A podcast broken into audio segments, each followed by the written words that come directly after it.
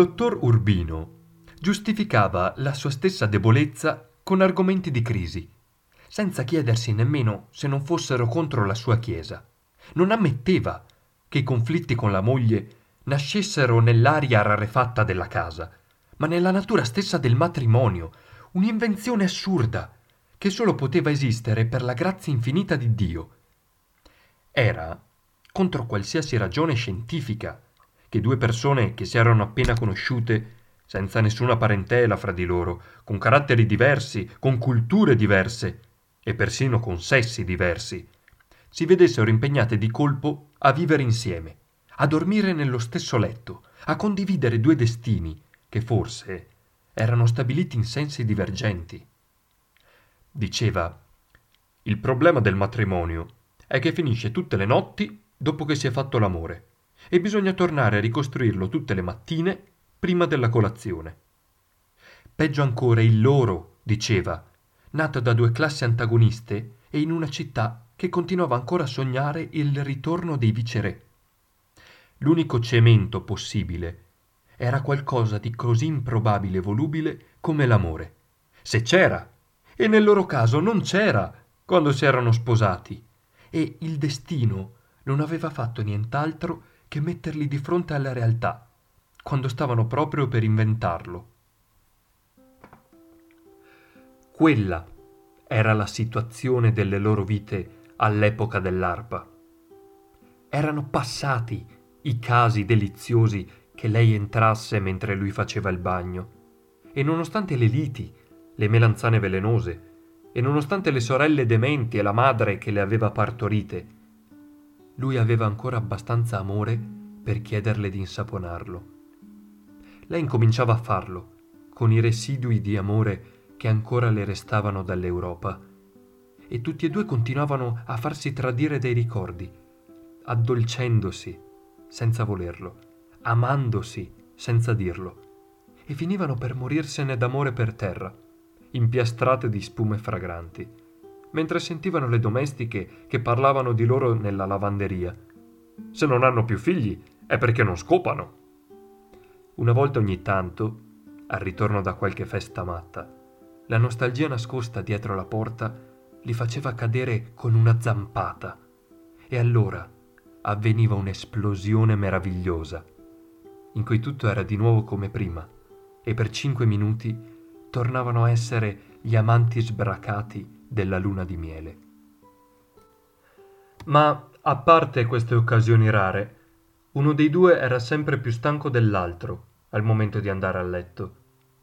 Lei si attardava in bagno ad arrotolare le sue sigarette di carta profumata, fumando da sola, ricadendo nei suoi amori di consolazione come quando era giovane e libera a casa sua, unica padrona del suo corpo. Le faceva sempre male la testa o faceva troppo caldo, sempre, o faceva l'addormentata, o aveva ancora le sue cose, le cose, sempre le cose. Tanto che il dottor Urbino si era azzardato a dire durante una lezione, solo per il sollievo di uno sfogo senza confessione, che dopo dieci anni di matrimonio le donne avevano le loro cose tre volte alla settimana. Disgrazie su disgrazie Fermina Dasa dovette affrontare, nel peggio dei suoi anni, quello che doveva irrimediabilmente succedere prima o poi, la verità sui traffici favolosi e mai conosciuti di suo padre. Il governatore provinciale, che convocò Juvenal Urbino nel suo ufficio per metterlo al corrente degli eccessi del suocero, li riassunse in una frase. Non esiste legge divina né umana che quel tipo non abbia superato. Qualcuno dei suoi pasticci più gravi lo aveva fatto all'ombra del potere del genero, e sarebbe stato difficile non pensare che questi e sua moglie non ne fossero al corrente. Sapendo che l'unica reputazione che lo potesse proteggere era la sua, essendo l'unica che restava in piedi, il dottor Juvenal Urbino ci mise tutto il peso del suo potere e riuscì a soffocare lo scandalo con la sua parola d'onore così che Lorenzo Dasa uscì dal paese sulla prima nave per non tornarci più. Tornò alla sua terra d'origine, come se fosse uno di quei viaggetti che si fanno di tanto in tanto per ingannare la nostalgia. E in fondo a quell'apparenza c'era un po' di verità. Da parecchio tempo saliva sulle navi della sua patria solo per prendersi un bicchiere d'acqua delle cisterne riempite nelle sorgenti del suo villaggio natale. Se ne andò senza cedere, protestando la sua innocenza e cercando ancora di convincere il genero di essere stato vittima di una congiura politica. Se ne andò in lacrime per la bambina, come chiamava Fermina Dasa da quando si era sposata, in lacrime per il nipote, per la terra in cui si era fatto ricco e libero e dove aveva ottenuto la prodezza di trasformare la figlia in una dama squisita sulla base di commerci loschi. Se ne andò invecchiato e malato, ma visse ancora molto più di quanto nessuna delle sue vittime avrebbe desiderato. Fermina Dasa non poté reprimere un sospiro di sollievo quando le arrivò la notizia della sua morte e non portò il lutto per evitare domande, ma per parecchi mesi piangeva con una rabbia sorda, senza sapere perché, quando si chiudeva nel bagno a fumare, ed era che piangeva per lui. La cosa più assurda della situazione di tutti e due era che non erano mai sembrati tanto felici in pubblico come in quegli anni sfortunati. Perché in realtà erano stati gli anni delle loro maggiori vittorie sull'ostilità nascosta di un ambiente che non si rassegnava ad accettarli così come erano, diversi e moderni, e pertanto trasgressori dell'ordine tradizionale. Quella, però, era stata la parte più facile per Fermina Dasa. La vita mondana, che tante incertezze le provocava prima di conoscerla, non era altro che un sistema di patti atavici di cerimonie banali, di parole scontate con cui si intrattenevano in società gli uni con gli altri per non assassinarsi reciprocamente. L'aspetto dominante di quel paradiso della frivolezza provinciale era la paura del non conosciuto. Lei l'aveva definita in modo più semplice. Il problema della vita pubblica è imparare a dominare il terrore il problema della vita coniugale è imparare a dominare la noia. Lei lo aveva improvvisamente scoperto, con la nitidezza di una rivelazione, fin da quando era entrata, trascinando l'interminabile strascico da sposa, nel grande salone del Club Social, rarefatto dagli odori mescolati di tanti fiori, la fama dei valzer, la confusione di uomini sudati e donne tremanti, che la guardavano senza sapere ancora come avrebbero scongiurato quella minaccia sconvolgente che mandava loro il mondo esterno. Aveva appena compiuto 21 anni ed era appena uscita da casa sua per andare a scuola, ma le bastò uno sguardo intorno per capire che i suoi avversari non erano preda dell'odio, bensì paralizzati dalla paura invece di spaventarli di più, come lo era lei, fece loro la carità di aiutarli a conoscerla.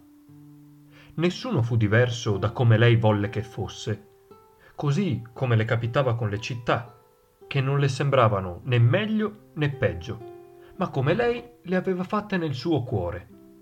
Parigi, nonostante la sua pioggia perenne, i suoi bottegai sordidi e la grossolanità omerica dei suoi cocchieri, doveva ricordarla sempre come la città più bella del mondo. Non perché in realtà lo fosse o non lo fosse, ma perché era rimasta legata alla nostalgia dei suoi anni più felici. Il dottor Urbino, da parte sua, si impose con armi uguali a quelle che usavano contro di lui, solo usate con più intelligenza e con una solennità calcolata.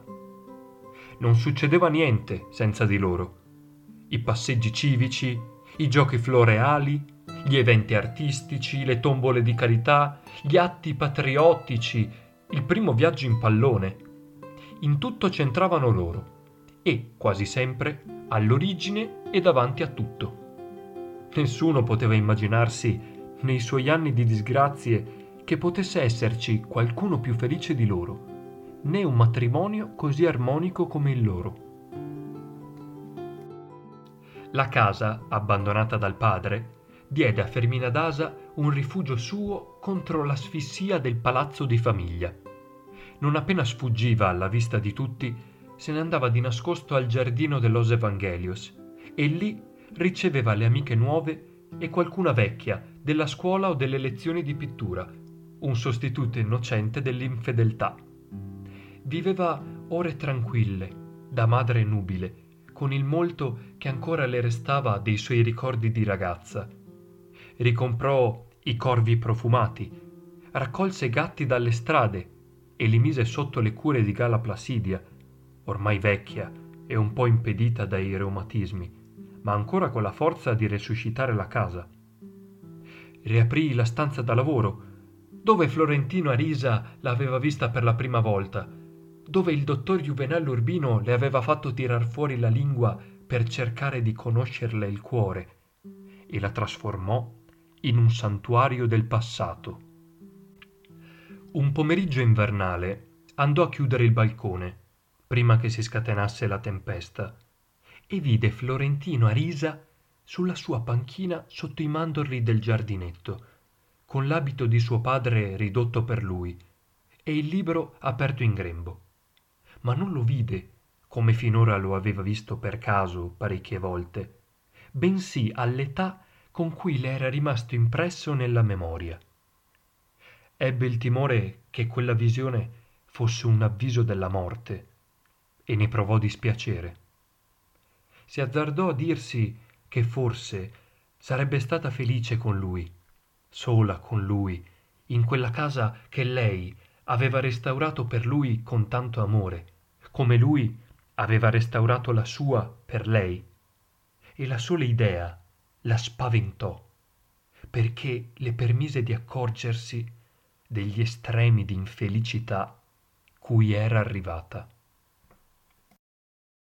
Allora fece appello alle sue ultime forze e obbligò il marito a discutere senza risposte evasive, a confrontarsi con lei, a litigare con lei, a piangere insieme di rabbia per la perdita del paradiso, finché udirono cantare gli ultimi galli e si fece luce attraverso i merletti del palazzo e si incendiò il sole e il marito, gonfio per il tanto parlare, esausto per il non dormire, con il cuore rinvigorito dal tanto piangere.